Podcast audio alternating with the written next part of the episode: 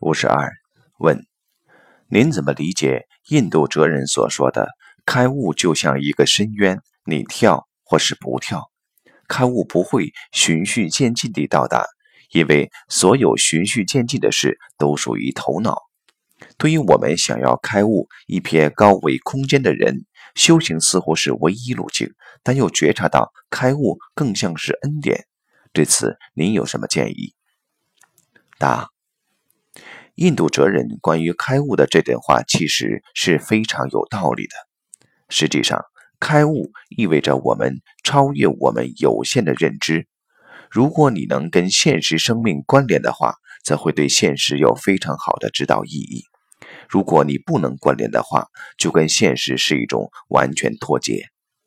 我们想用现实的思想、思维逻辑去开悟，那是不可能的，因为。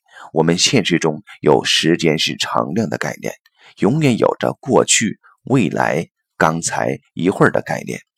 只要有这种概念在，我们就把自己困在三维状态里面，我们连四维都去不了。只有当下可以通达 n 维，n 趋无穷大。所以，所有的修炼修的是当下，当下此一念。